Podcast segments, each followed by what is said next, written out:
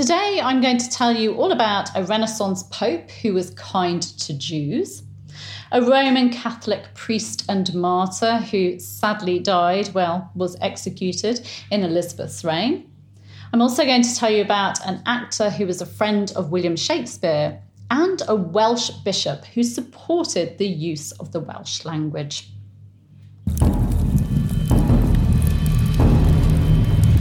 On the 11th of March 1513, Giovanni di Lorenzo de' Medici was proclaimed Pope Leo X after being elected on the 9th of March.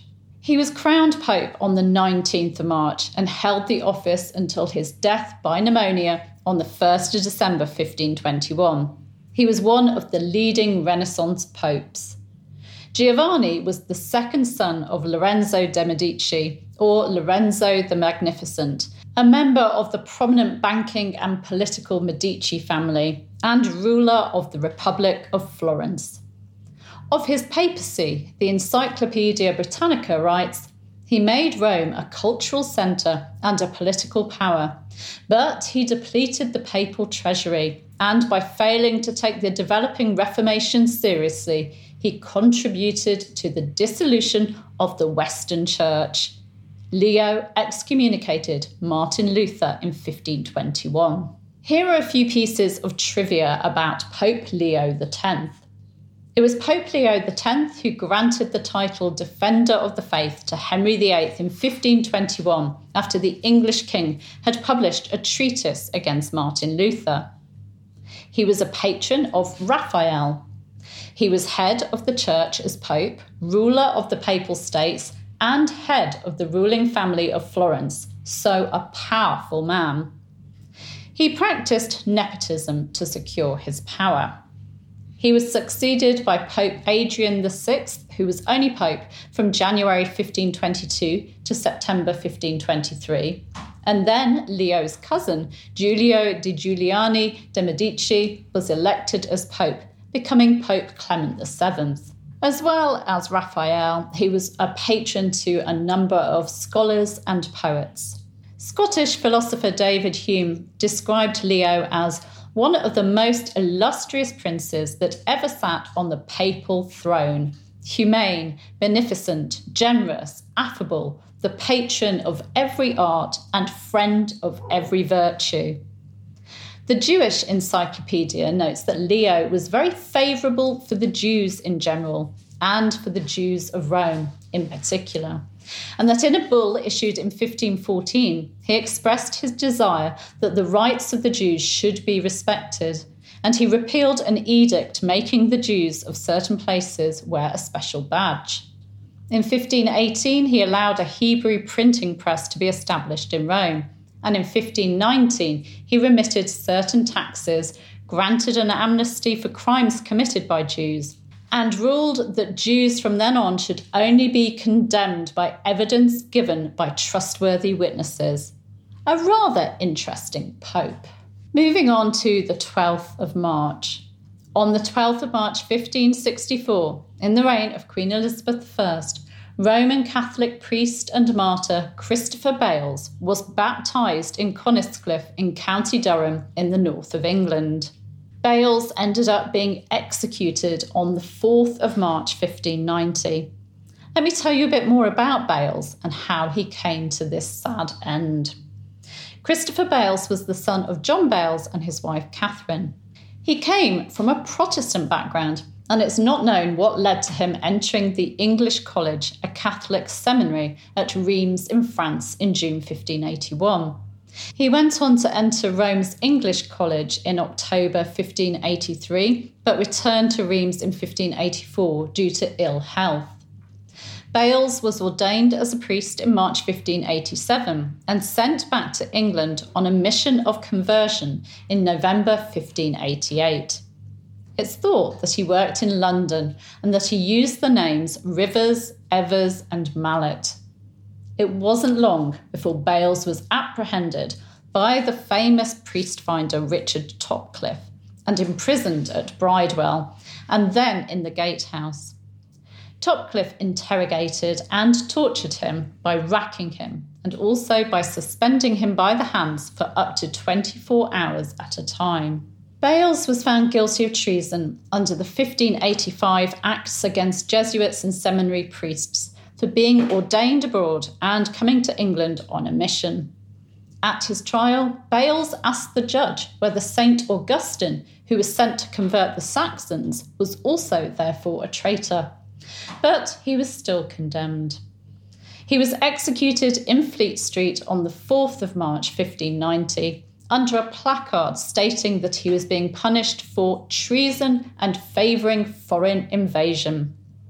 Two others, Taylor Nicholas Horner and Alexander Blake, were executed at Smithfield and Gray's Inn Lane, respectively, on the same day for helping and harbouring him. And moving on to the 13th of March the 13th of March 1619. That was when actor and star of Shakespeare's Lord Chamberlain's Men and the King's Men, Richard Burbage, died aged 50. He was named in Shakespeare's will of 1616 as a fellow, meaning a close friend or colleague. Let me give you a few facts about this Elizabethan actor. We don't know Richard Burbage's date of birth but he was baptised at St Stephen's Church in Coleman Street in London on the 7th of July 1568, and baptisms were usually done a few days after birth. He was the son of James Burbage and his wife Ellen Brain. In 1576, Richard's father James, also an actor, opened a theatre just outside the north wall of the City of London in Shoreditch. It was called The Theatre. It's believed that Richard began his own acting career at the age of 16 in 1584, the same year that Henry Carey, Lord Hunsdon, became patron to his father James. In 1590 1591, Richard was listed as playing two main parts in a play called The Seven Deadly Sins, performed by Lord Strange's company. In 1594, Richard also came under the patronage of Lord Hunsdon, who was now Lord Chamberlain to Elizabeth I. Richard was the leading actor of Hunsdon's company, the Lord Chamberlain's Men, based at Richard's father's theatre in Shoreditch. In the 1570s, Lord Leicester's men, led by James Burbage, visited Stratford upon Avon, so William Shakespeare may well have seen and met the Burbages then. Shakespeare arrived in London in the late 1580s and lodged in Shoreditch, and soon a friendship was forged between Shakespeare and Richard. As I said, in his will of 1616, Shakespeare named Burbage. In fact, he named only three men, referring to them as fellows, which meant a good friend or colleague.